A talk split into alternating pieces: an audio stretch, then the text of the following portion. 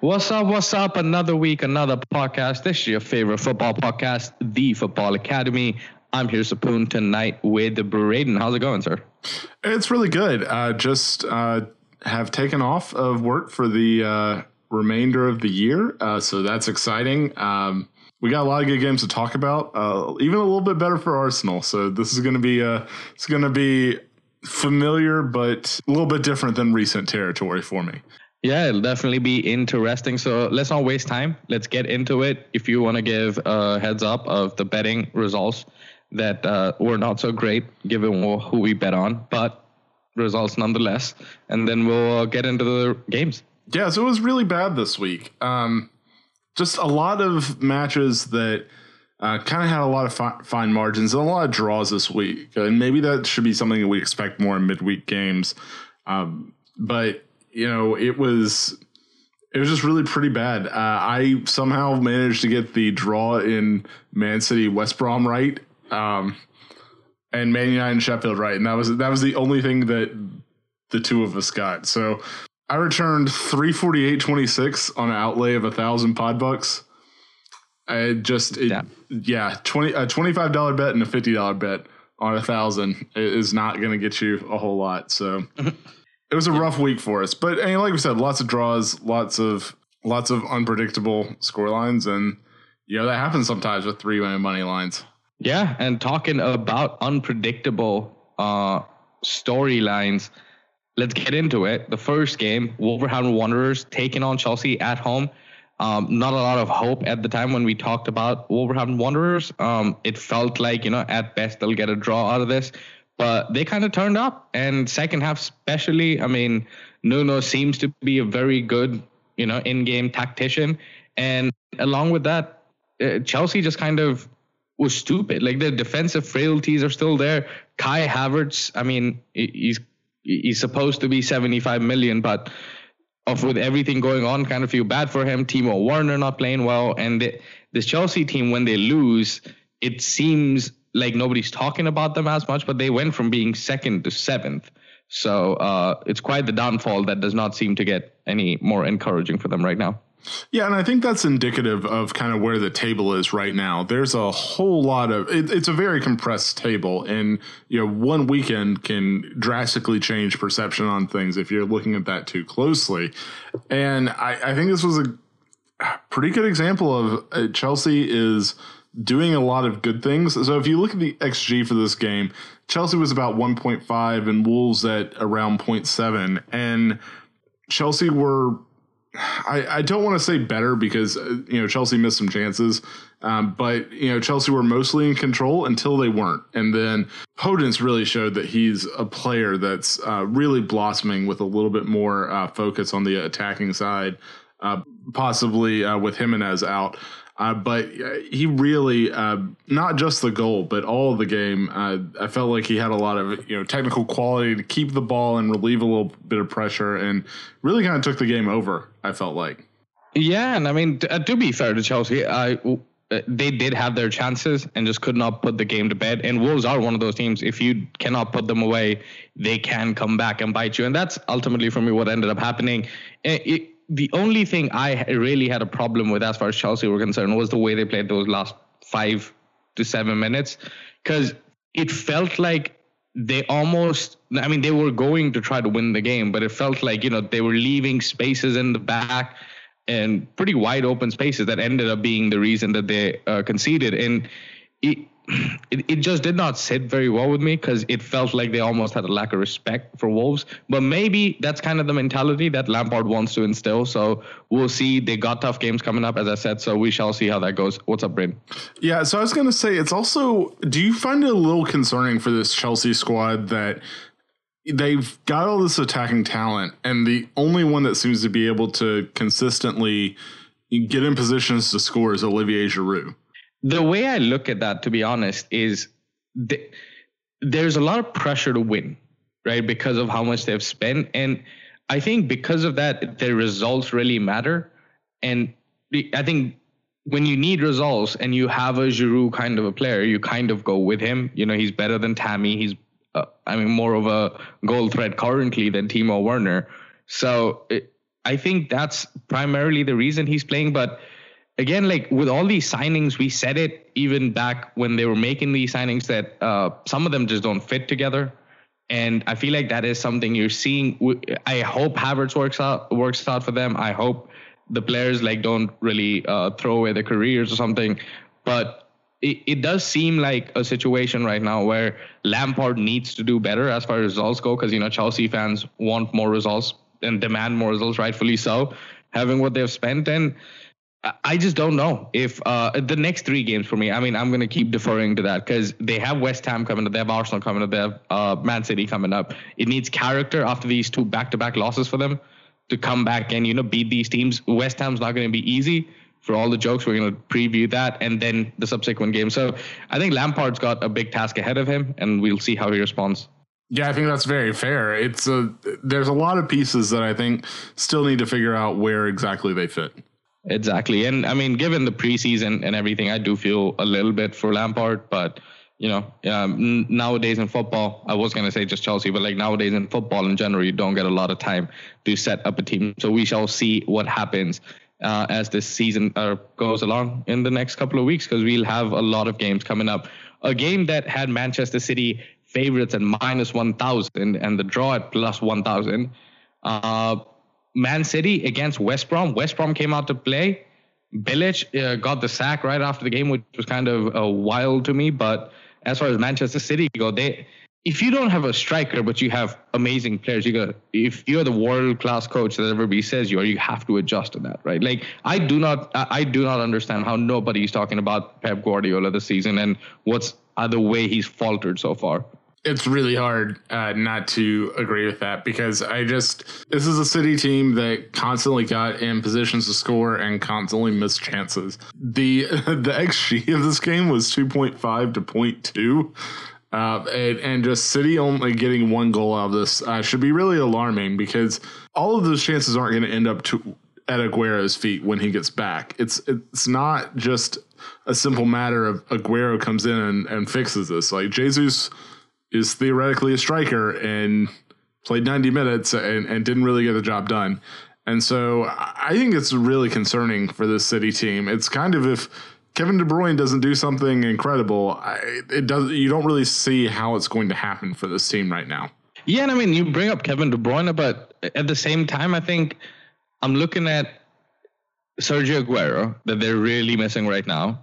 Sterling, you still have Riyad Mahrez you know the, these players are still playing for you and they're world class players. You paid world class money for them. So like just because you don't have a number nine like bro united has hasn't had a number nine since fucking zlatan left.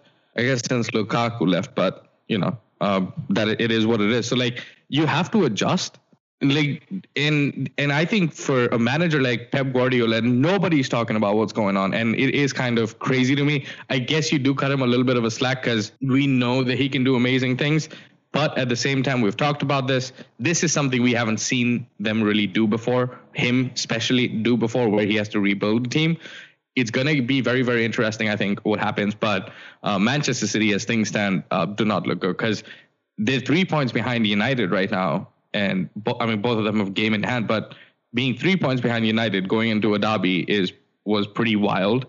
Uh, one point behind at the time, but now even more so. So it'll be very, very interesting to see whether Pep can, in my opinion, come, bring this team back.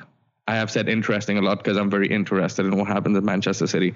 Um, as far as West Brom goes, it was kind of wild to see Bilic get sacked. To be honest, real quick, like first manager did not expect him to be the first manager sacked.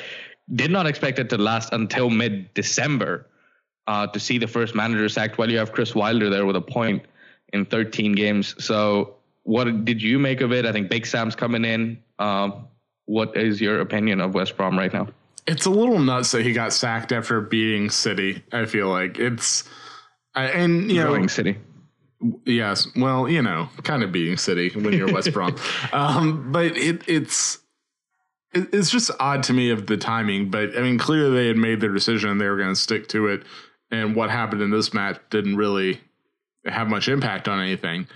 I I kind of get it. I don't think West Brom have been that good this year. Like we've said many times, they look like they're going uh, straight back down. So I kind of understand going in with the quote unquote proven guy in Allardyce, and and I heavily, heavily sarcastic quote that because I I don't I don't know that that's going to be good enough for this team, but I you know we'll see. It's there is some talent on this team, and and they might be able to pull out of this, but I, I was very surprised that Bilic was the first, and that. Um, it, that it is kind of late when you think about it, but that's probably a late start to the season, COVID, all, all, that sort of thing as well. Yeah, I agree with that. So we shall keep an eye out on what happens with West Brom in the upcoming weeks. I mean, I will say they have players who can do things, and maybe uh, the next team we're about to talk about, their form being relegation threatened, uh, and Big Sam being free, kind of made them, uh, you know be proactive because if Arsenal did get into that relegation battle, Big Sam was definitely coming. Uh, talking about Arsenal, 1 1 against Southampton. Another red card in this game. One of the, I mean, this is one of the ones that I'm just like, it wasn't really that as bad. Like the record looks bad right now, but like what had happened previously, this rec this red card I felt was a bit harsh. But um, Southampton are a good team. We knew that going in. The uh, Arsenal looked decent, in my opinion. Looked a lot better than I have seen them in the recent weeks. But again, you have to win this game at the end of the day. And uh, I know we have said before your season is not made uh, by a game, but it, this one, I think they showed character. We'll see what happens in the upcoming weeks with Arsenal. But a point is uh, a lot better than a loss at home again. I have to agree with that, and I do think uh, to touch on the red card real quickly. I, I do think that this was kind of an effort red card and not just a you're an idiot red card that Pepe and Xhaka both got. And so I have a lot more time and patience for that, especially for Gabriel, who has been our best center back so far this year. Eh, but people have kind of forgotten that he's 22. And so it's it's still very young in terms of experience for a center back. So I I think he got baited a little bit uh, by the physical battle with Che Adams earlier for his first one, and especially when he kicked the ball away. It was kind of like, all right, well, no, you're you're getting a yellow for that, and then you know sometimes you see refs not give that second yellow, but it, it was probably the correct call. I felt like, and you know he just kind of got caught out a bit, which is something he'll learn from and he'll be fine. I feel like Gabriel also did this against Manchester United and also had a moment. I think was it Mason that he took yeah. that he took down, and it was kind of maybe he could have gotten sent off, and he got a little lucky that time and didn't get lucky this time. And I think that's kind of the story of this red card. I agree, and I think overall you got to take the point when it came because Southampton, man, they are a very decent team. I, as much as I want to harp on that Arsenal needed to win the game, it this game showed me just enough that like I think Arteta with maybe a little bit more time, a, an attacking midfielder uh, would be I think better. But at the same time, uh, you don't get that kind of time, and the game's coming up. It's not going to be easy. Yeah, I, I, fully agree with that. And I, I would also just like to add that I have never in my entire time watching Arsenal been so sure that Theo Walcott was going to score one on one with the keeper. Damn. Uh, and for everybody out there, I I thought everybody was being ridiculous, being like, oh, even he's celebrating against Arsenal. I'm like, bro, he's a Southampton kid. Yeah. Like, yes, he came to Arsenal, like, but he's a Southampton lad, you know. So uh, that that's that, and we shall see how the season progresses for them. A team. The season had progressed really terribly and seemed to have kind of fallen off the cliff of that title challenge they had after the first couple of games. Everton seems to have a resurgent uh, attitude towards their season right now with the back-to-back wins against Chelsea and now against Leicester. They're starting to remind me of when Wolves first came up, and I'm not saying Everton looked like a newly promoted team, but Wolves first came up and really were a trouble against all the big teams, but they really did could not break down a lot of the other teams and Everton, I mean Leicester just fell the fuck apart in this game and good job on Everton for winning. Mason Holgate played really well in my opinion. Um, one to watch out for and outside of that, don't really have a lot to say. When Jamie Vardy isn't scoring those 0.02 xG goals, it's really hard to win. Yeah, I think that's a, a good call, and it's worth uh, it's worth mentioning that both of Everton's best chances is is match. One they scored, one they didn't, were off of corners. Uh, just they get the ball in the right spot, and they've got the guys who can who can head it in from there. And I think that's kind of why they're very good against the top teams, is because a lot of top teams are, I think, playing less of a set pieces long ball game than the rest of the English, like traditional English structure that some of the lower teams have and I, I think it's really working for them when they play the the big teams. Like there's a lot of you know center backs that are that have a lot of technique on the ball, distribute that sort of thing, but you know you you have a corner and that doesn't matter. It's just being physical and beating someone in the box, and Everton's very very good at that. And I an, another set piece goal for this team. They're very good at this, just like Southampton are. Yeah, I very much agree. And I think the quality of Everton is kind of evident in games like this when th- there are thin margins and they have just enough to sometimes come back and win. But um, Leicester, man, this is the problem with a Brendan Rodgers team, in my opinion. It gets hard at times to really see this coming, but I I don't know if he's gonna make top four. But at the same time, just because of how crazy the season is, I like I can't write them off completely. You know. I agree with that. I think it's going to be really hard for a lot of teams to make top four. I, I think there's going to be a lot of teams in that conversation, a lot more than there usually are come April or May or so. And so I, I, I don't want to say it's a free hit or anything like that, but I think that you know it, it's going to be really tough, and there's going to be a lot of teams there uh, competing for the Champions League spots.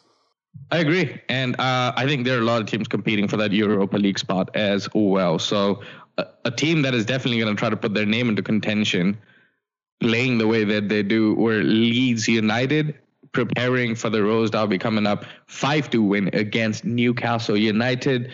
Um, I mean, when you attack Newcastle and they don't have an answer, like this is what happens. And some of the goals that fucking um, Leeds scored, Jack Harrison was balling out of his mind with the goal and the assist. So I mean, can't do anything when you come up against a team like that, especially not when you're Newcastle. I would say they had a couple of chances, but at the same time, um, Leeds were just too good for them. Yeah, I agree with that. And this is a Leeds team that creates a lot of chances. And when things are going right, they can just bury you. Uh, it happened, I, I, think it was the Aston Villa game where uh, Bamford had a hat trick. And it's just like they just get so many chances. And if it, if if it's coming, if they have their shooting boots on, uh, Leeds can really put a big score on you. Uh, and, and, it doesn't matter who you are, but you know Newcastle. Uh, I think they're fine to move on to the next fixture and and just try to get points from there. I don't. I think they're just scraping enough points to not get relegated, and they're going to be happy with that. Um, but a really strong performance from Leeds in this game. Yeah, very much agree. And uh, I think the next game, the less we talk about, the better it would be because Brighton against Fulham. Uh, these are games Brighton need to win. They just don't at the end of the day. And this is why they are in the situation they are. Expected points tell me that they should be in the top six. And then they don't finish. They don't have good enough finishing up front. They play really good football. I'll take the Tariq Lamptey uh, clean sheet bonus points on fantasy, but it's it's just not working for them right now. Yeah, I have to agree. And this was a little bit of a divergence from some of the from some of the Brighton matches we talked about earlier, where they're really good on XG and then don't finish. Uh, this Fulham Fulham almost doubled their expected goals in this match, and Fulham are really looking like a better squad than they were at the beginning of the season, where we were we basically all said Scott Parker's the first manager fired uh, four games in or so, and they're looking to like they're turning a corner there. And Brighton, this has got to be really concerning for them. It's it's it's one thing when you're creating a lot of chances and missing them. It's it's a very different one when you're also not creating that much and and not getting any luck there. And so I'm starting to get pretty concerned about Brighton, and I, I'm not going to make any large bets on Brighton like I did this past week. Yeah, definitely agree. But good on Fulham though. Uh, I was very harsh on them early on in the season, and it seems like they have finally figured a way out to make things work. Uh, moving on to the big game of the midweek fixtures, Liverpool against Tottenham. Uh, kind did not could not really uh, really believe that these were the two teams at the top of the table for fuck's sake. But um, they were, and that is the game we ended up watching. And I will give you my take, and I would love for you to tell me that I'm wrong. I know Mourinho came out and said the better team lost, and people are like, "Oh, he's crazy. It's anti-football. This and that." In my eyes, Liverpool did not really create that many clear-cut chances. Bergwijn takes his chances. We're talking a whole different game, in my opinion. And yes, they took a lot of shots. A lot of them were straight at Hugo Lloris. Liverpool showed their class at the very end. This is what champions do. When you don't put them away, when you have had the chances, they will hurt you. And Firmino, good on you. Scored your annual goal at Anfield. Uh, we'll see you next year. But the, I mean, Liverpool didn't look that impressive, uh, but and then Spurs didn't really set out to do a whole lot. But I felt like there was a game plan that show how to beat Liverpool in a way that you know maybe other teams replicated, but Bergwijn kept finding him himself in space, going up against Trent, and just could not finish. Yeah, I mean, when you go up against Trent, you should have chances, and like you said, he just wasn't able to finish them. Uh, so, uh, to your point, Spurs are actually ahead of Liverpool in expected goals in this match. Uh, Liverpool took more shots, uh, but they were all kind of low quality shots. And Spurs are kind of a team that lots of people are like, oh, they have no possession, like they just go and counter, but it's like they're set like their entire team is set up to give them these types of looks on the counter attack. And so people shouldn't act surprised when Spurs have 30% possession, but a few really good chances out of that. This is what they're trying to do. And so I you know, it's it's not like Liverpool playing their hands or anything. I mean, Liverpool take a lot of shots, and not all of them are good shots, but they have the quality to to score some of these low percentage chances. And so there's a lot of us, especially Mo Salah. Like if you watch Salah, Salah will take two or three shots that you just wonder what in the hell is he doing in this game, and then just bang one off a volley from 20 yards out, and you're like, oh, well that that's why he takes these shots because he can do that. Yeah, I mean, and that is the way Liverpool like to play, and you know it's kind of hard to fault them given the run they're on at Anfield and everything. But I think you're starting to see a few cracks in that armor. We'll see if I mean Aston Villa exploited that big time, but we'll see if other teams can keep doing the same. I still think Tottenham are probably going to be up there. Yes, a lot of people are talking about the efficiency of Kane and Son and maybe it not sustaining for a very long time. But we've seen crazier things happen. I I don't know if they're going to win the league. I was uh, or which amongst these two, I think Liverpool are firm favorites between these two. But I do see a future where Spurs against Liverpool in the reverse fixture at the Tottenham Stadium is going to be a proper shitball. Yeah, I agree with that, and I I do kind of wonder where the Spurs team is going to finish up because I the the strong chances and efficiency that Kane has is not by accident. That is how this is designed to go in in this offense. Son has had some goals that are just like kind of out of this world, and he's a great finisher, but you just don't think that he's going to finish that every single week.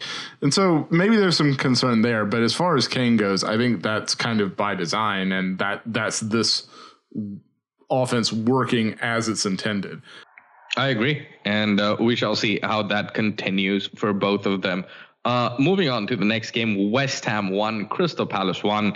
Uh, again, not a game I had a lot to say about. West Ham played well. Crystal Palace are a decent team, and surprise. Uh, I'll come back to this when I'm talking about United, but um, I mean, it was pretty evenly balanced in my opinion, and it is what it is for these two teams. I think they are very similar yet different at the same time in terms of who their important players and their possessions. But uh, overall, a fair reflection, in my opinion. Yeah, I think that's I think that's pretty accurate. Like this is two teams that kind of went at each other and neutralized them.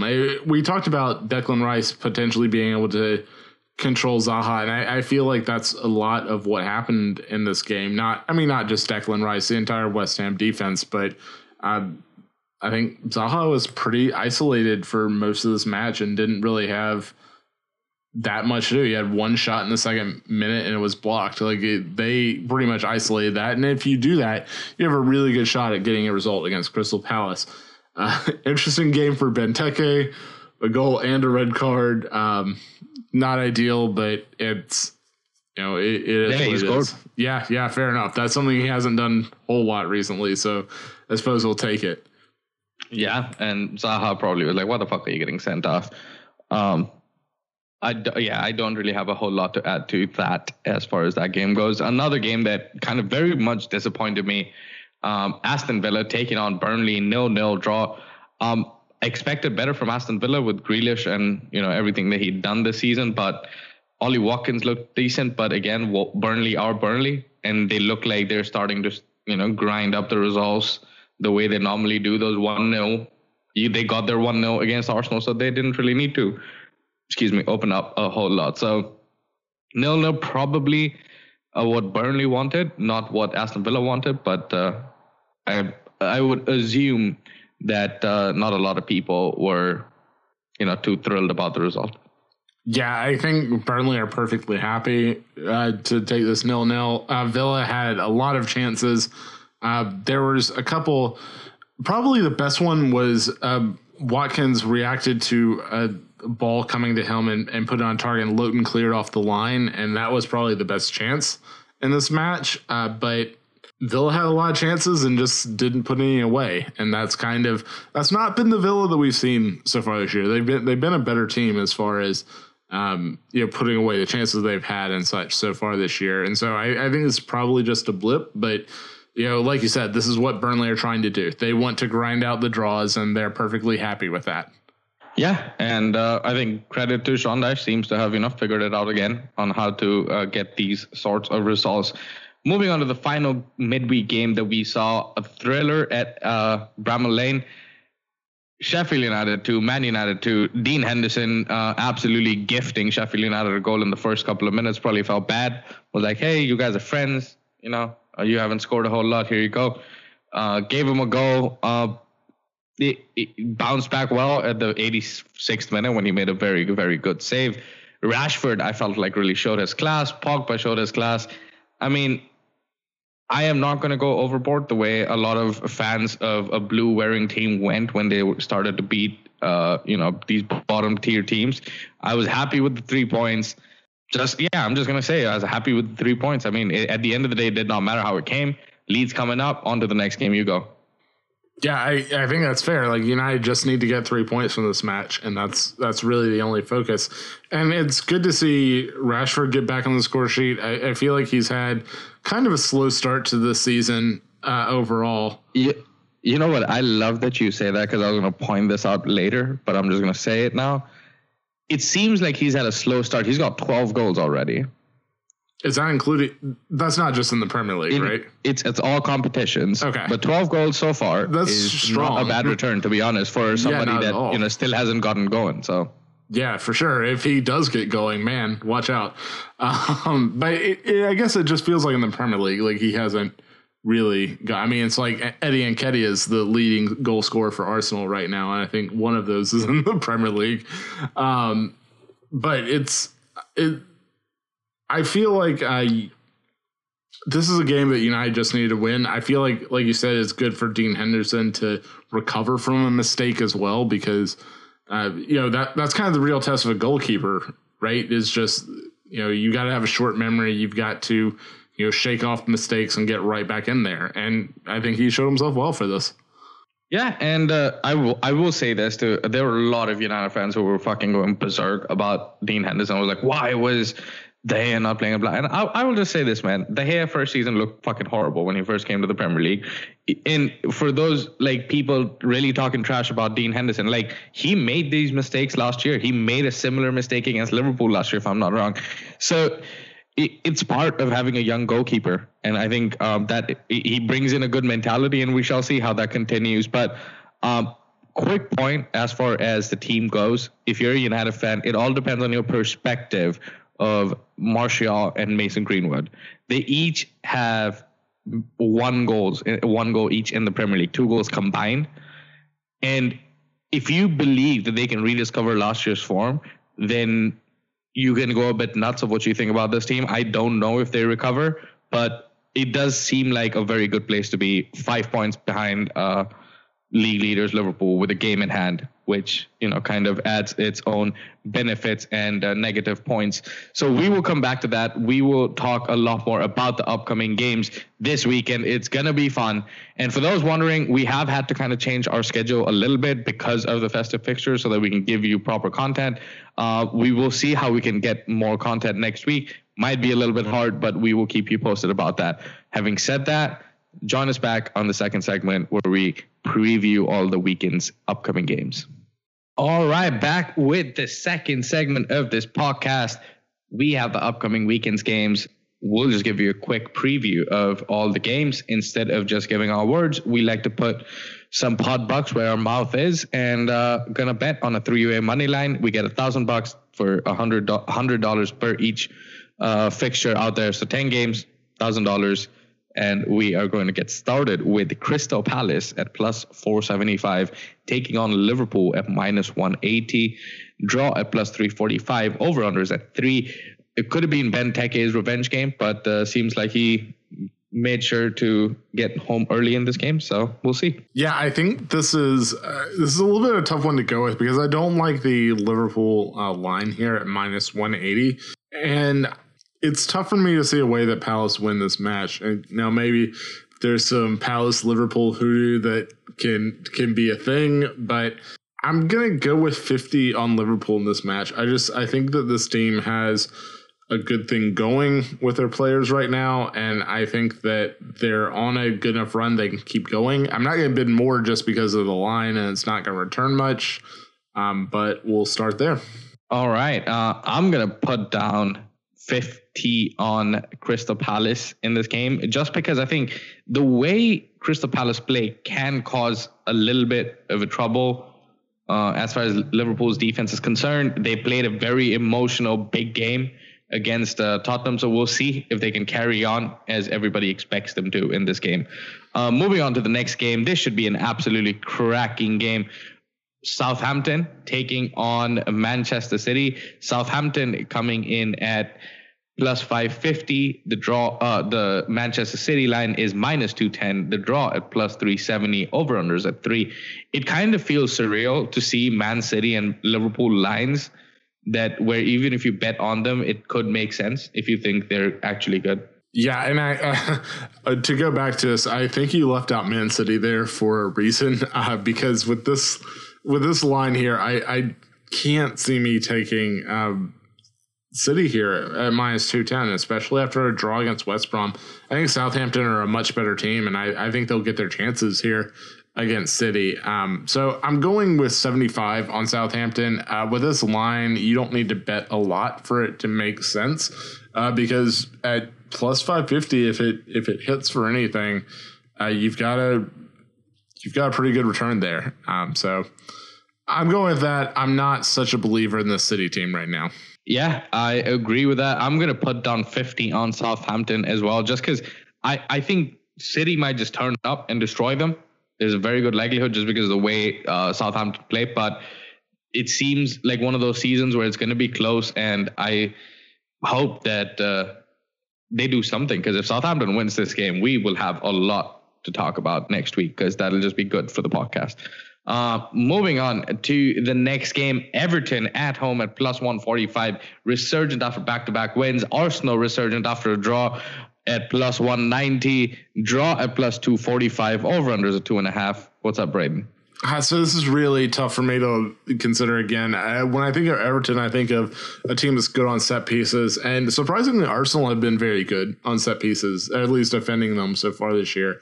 I think they only conceded one, and that was the own goal uh, that Auba scored against uh, Burnley. So I think this is a really interesting match between these two. I'm not so much worried about pacing behind, which is the weakness of Arsenal, because uh, I don't know that this Everton team really have that much of that. Uh, but I am concerned that our set pieces might get worse without Gabriel. So I'm going with 75 on the draw in this match. I think these two teams play pretty evenly. And um, I think Arsenal will maybe rediscover now that we've scored an open play goal for the first time in 10 years. Um, maybe we'll. Uh, try it again. Yeah, that uh, would be a great, great idea. I'm for this game, I'm going to put a hundred on Everton just because I think without Gabriel uh, for this game, Dominic Calvert Lewin brings a skill set that Arsenal really don't like playing against, which is being good in the air. And if they can just get balls into him, I think Arsenal could be in for a tough time again in, in defensively. But there is experience there, so we'll see what happens. I'm going to put down hundred dollars on Everton to win the game, just because I think they are on form, the better team, and maybe just maybe they might just have the better players on the day having said that, let's move on to a game that is not going to be as exciting, in my opinion. Newcastle United plus 160 taking on Fulham at plus 185 to draw at plus 225 over unders again at two and a half. I don't know what to really make of this game because Fulham kind of have rediscovered something, and Newcastle all of a sudden, I mean, that Leeds game was bad. So if if Fulham try to come out, press them, and play like that, it could get very interesting against Newcastle. So I agree with that, but I also think that Fulham can't really come out and pressure you like Leeds do. Like I just don't think that's something that they can really do. Um, I, and I do think that like like we kind of mentioned in the review, Leeds are a team that do often create a lot of chances and on their day can put them away. And I don't know that Fulham create chances quite like that. Uh, so I'm going with 150 on Newcastle here. They're plus favorites. I, I think they have the better um, goal scorers, and I think that uh, we'll see that in this game. That that will come out and make the difference. All right, uh, I'm gonna put down hundred dollars on Newcastle as well. I think this is a game that is going to be uh, fairly even, given how uh, Fulham play. But I will say, one of the primary things I saw was the lack of a, a Joe Shelvey really cost uh, Newcastle that midfield space that you know Kalvin Phillips and everybody dominated. His comeback could be really important for this team to get going against Fulham because they also have, at the end of the day, Ruben Loftus-Cheek is a very highly was a very highly rated player um, at one point and still has that ability, you know, to uh, take over games from time to time. So we shall see how uh, this game goes. Maybe not as boring as I originally thought, but definitely um, not as exciting as I would have wanted it to be. Brighton at minus 150, taking on Sheffield United, we're plus 450. The draw at plus 275, over under the two and a half. Brighton don't score a lot of goals. Sheffield don't concede a lot of goals. So like this seems like a match made in heaven to like just bet and pound that draw money line. Yeah, I so I don't know how I feel about that because Sheffield are one of the teams that we talked about a little bit of, that they're un, underperforming some of their underlying metrics and should have gotten uh, some points. I mean, granted, Brighton are definitely that team as well, but you know, like we talked about Brighton versus Fulham, they didn't really create that much in that match. And when you're a team that doesn't have great goal scorers and when when you're a team that doesn't have great goal scorers and you're also not creating that many chances, I think that's really tough. Uh, I think that's really tough to overcome. And so for me, I look at a Sheffield team that I think I, I don't want to get carried away and say that they're that good. I think they're decent, but I do think that they they have the quality to take it to a team like Brighton. I think so. We'll see how this goes on the day. I'm gonna go with hundred on Sheffield here. I think that they scored two against Man United, and I think that if they if they can rediscover that a little bit and keep that going, I think they'll have a uh, good thing going for this game. Yeah, I mean they they did score two against Man United, but like you know one was gifted by Dino, and the second one was you know just an absurd set piece goal for them. So I I don't know how much faith I'd put in that, but I, I just don't know if Brighton can score in this game because Sheffield United at the end of the day are a very good defensive unit. They're going to make it hard for Brighton and we'll see how Brighton does. So I'm going to put down a hundred dollars on the draw as I build it up. And the I think Sheffield United probably can nick this game, but at the same time, I think Brighton can as well. So uh, we shall see. In a season of thin margins, uh, this could be one of the thinnest games possible. Moving on to the next game, Tottenham Hotspur is taking on Leicester City. A game of two wounded, uh, I guess, small big dogs, whatever you want to call them. Uh, Spurs at plus 105, interesting line. Leicester at plus 265. The draw is at plus 250. The over under is at two and a half. Which way do you see this game go, Braden? Do you think Mourinho kind of comes out, plays balls out, or do you think Leicester City is about to have a bounce back? I mean, I certainly don't think that Mourinho comes out and plays balls out. That would be a pretty strong divergence from his preferred style, especially the Spurs team. I think that it's it's tough though because Leicester are a team that often want to counter, and so like they will press you, but uh, they're really looking to create quick break opportunities. And I think both of these teams are happy to let the other team kind of have the ball a little bit more. So I want to see who kind of takes the impetus and and you know takes the initiative to do something with that. So I'm gonna go with hundred on the draw. I think these two teams both basically play even with it. I think Jose will probably be happy with the draw eh, with a team that like you would have to think is around uh, their level as far as where they're going to end up competing uh, for this year. I definitely agree with that, and um, I'm to put down 100 on the draw as well, just because as far as this game goes, I think both teams, as you said, have a similar style of play, and they both will need to be efficient against really good defenses. Ultimately, I think that's what comes down to it, because I don't I don't see. I mean, Leicester not that great defensively, but uh, Spurs have I think the best defensive record so far, so they're going to be tough to break down. But that's what Jamie Vardy thrives on. And this is a game though at home. After all that talk about how you know he plays negative and all of that, just because it's a wounded Leicester team, I I could see Mourinho just be like, you know, fuck it, let's go beat the shit out of them because he's not going to pick Bergwijn for this game.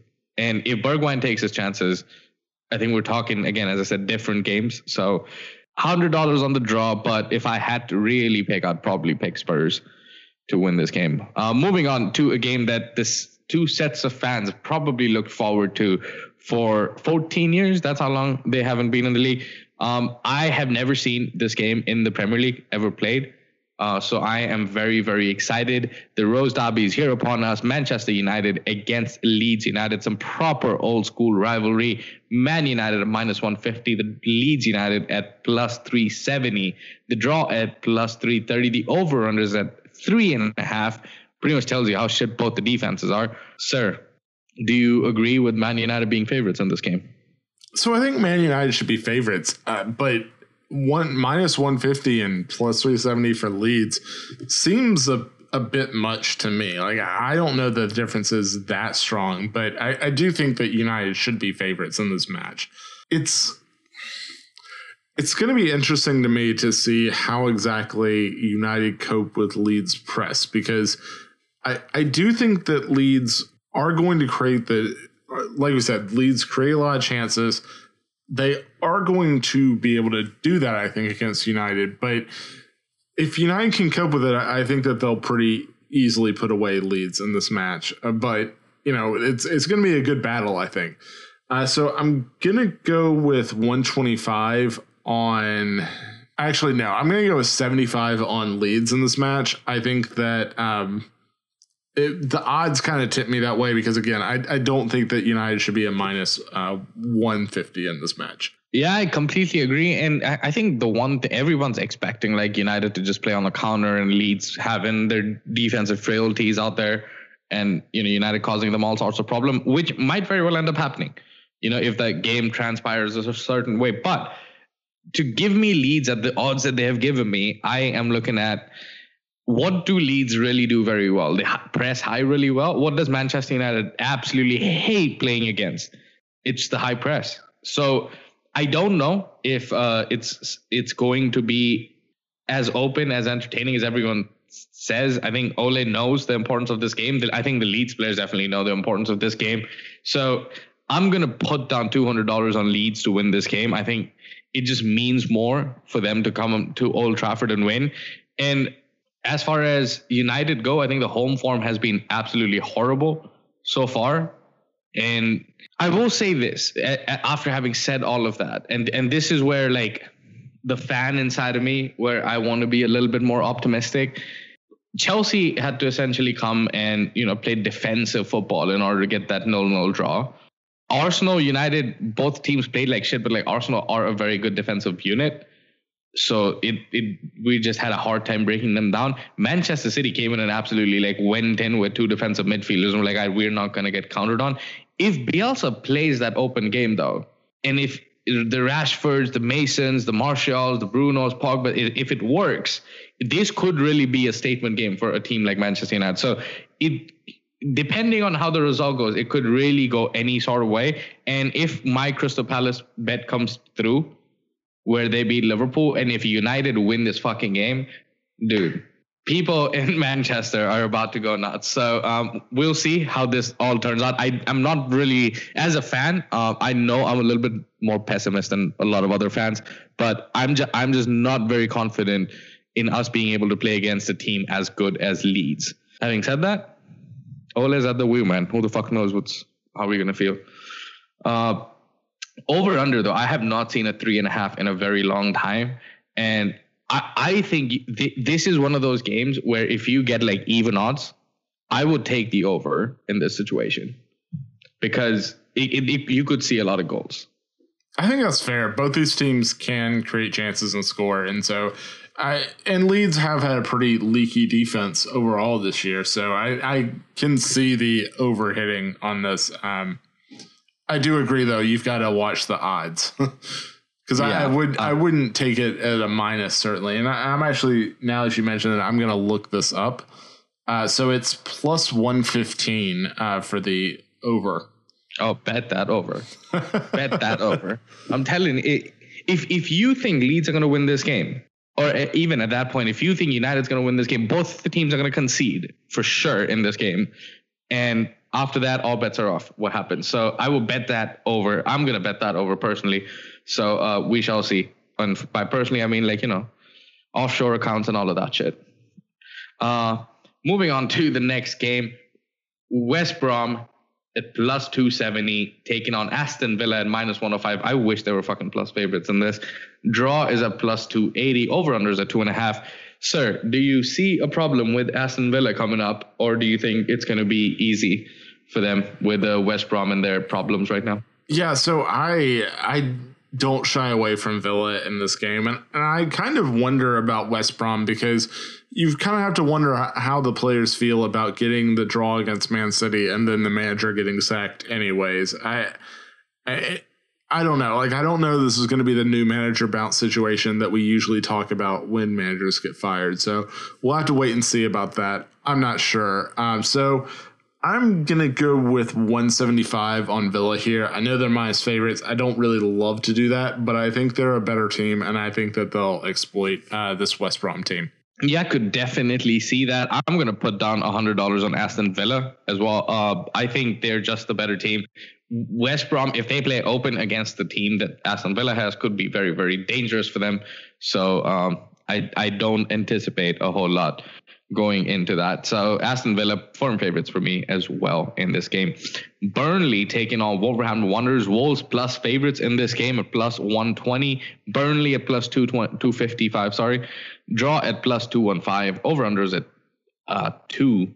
So that it kind of is telling that Wolves, if they win, I think would win 1 0 in this game. What do you think? Burnley, are they about to pull off one of those upsets and Wolves going to play down to their competition, or you think Wolves are seemingly finding something going on for them right now. I've got to think that Wolves are going to pull something out in this game because I just I'm still not a believer in this Burnley team. You know, even after they beat Arsenal, you know, whatever we'll throw that match aside, and then got the nil nil draw in midweek. Um, I, am still not really a believer that they've turned that much around uh, because I mean they didn't they scored through Auba conceding an own goal, but they didn't really score themselves in either of those matches. And I'm just I'm not really a believer in them. I think Wolves can score. I'm going with 150 on Wolves in this game. I'm not touching the over under on this. Usually when I see two, I, I'm interested, but I do think that both of these teams generally play conservative, and I, I can easily see a 1 0 in this game. Yeah, I definitely agree with that. I'm going to put down $100 on Wolves uh, in this game as well because I think overall they just seem to be better. And I will say this that Burnley might give them some trouble on those set pieces and shit. but Wolves should have just enough quality, in my opinion, to come out on top in this game. Moving on to the last game of the weekend, Chelsea taking on West Ham United. A nice welcome back for Declan Rice before he joins them on a transfer. Chelsea at minus 205, West Ham at plus 550, the draw at plus 265, the over-unders at 3. I feel like minus 205 is giving Chelsea a bit too much credit, and plus 550 is a bit too harsh on West Ham United. I agree with both of those. I, I think a lot of this was about the name of Chelsea, um, and and that impacting the line heavily uh, in that direction. Uh, I, which isn't to say that Chelsea can't win. Of course they can. They probably should win this match. Uh, but you know, Chelsea is a team that West Ham.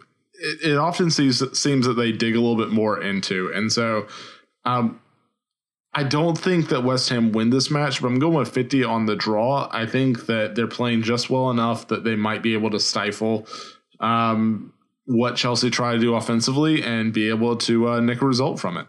Yeah, I definitely could see that. I'm gonna put down a hundred dollars on West Ham in this game. I think just because the line, to be honest with you, like no offense, Chelsea fans, but minus two hundred oh five for a team that isn't as consistent, I don't really like taking. And I think West Ham United just have enough quality to give them trouble if they really show up. And to be fair to David Moyes and West Ham, they've done a good job so far. You know, against a bigger team, like and the United and Chelsea, I'd say, are similar given where they are currently, and Chelsea uh, and United barely won against them, having to come back from uh, one 0 down at the time, I think. So it, this could be one of those games, but it's at home. It'll be interesting uh, with fans there, with 2,000 of them, what they can do at the bridge. But actually, never mind. There won't won't be fans, right? Because they moved London to phase three. Yeah, whatever. London got moved back, so there are no fans. Oh well, well, it sucks for y'all, Chelsea fans. Um, anyway, that kind of brings us to an end for this week's or this weekend's upcoming games podcast. We will be back next week. We'll try to get out our content the way we can. Um, it will be very hectic. We're gonna promise to cover everything possible but if we aren't regular, please, uh, well, um, then you should really just go out and tell your friends. And so that more subscribers, more listeners, then we can do this for a full time job. Then you can get even more content. So there you go. If you feel bad for not having content, make us more popular. Give us those five star reviews and uh, leave any other comments, questions, or cries of outrage that you can in the comment section on any of your favorite podcast listening platforms. Having said that, that's it for me and Braden, and we will see you on the other side. Cheers. Bye.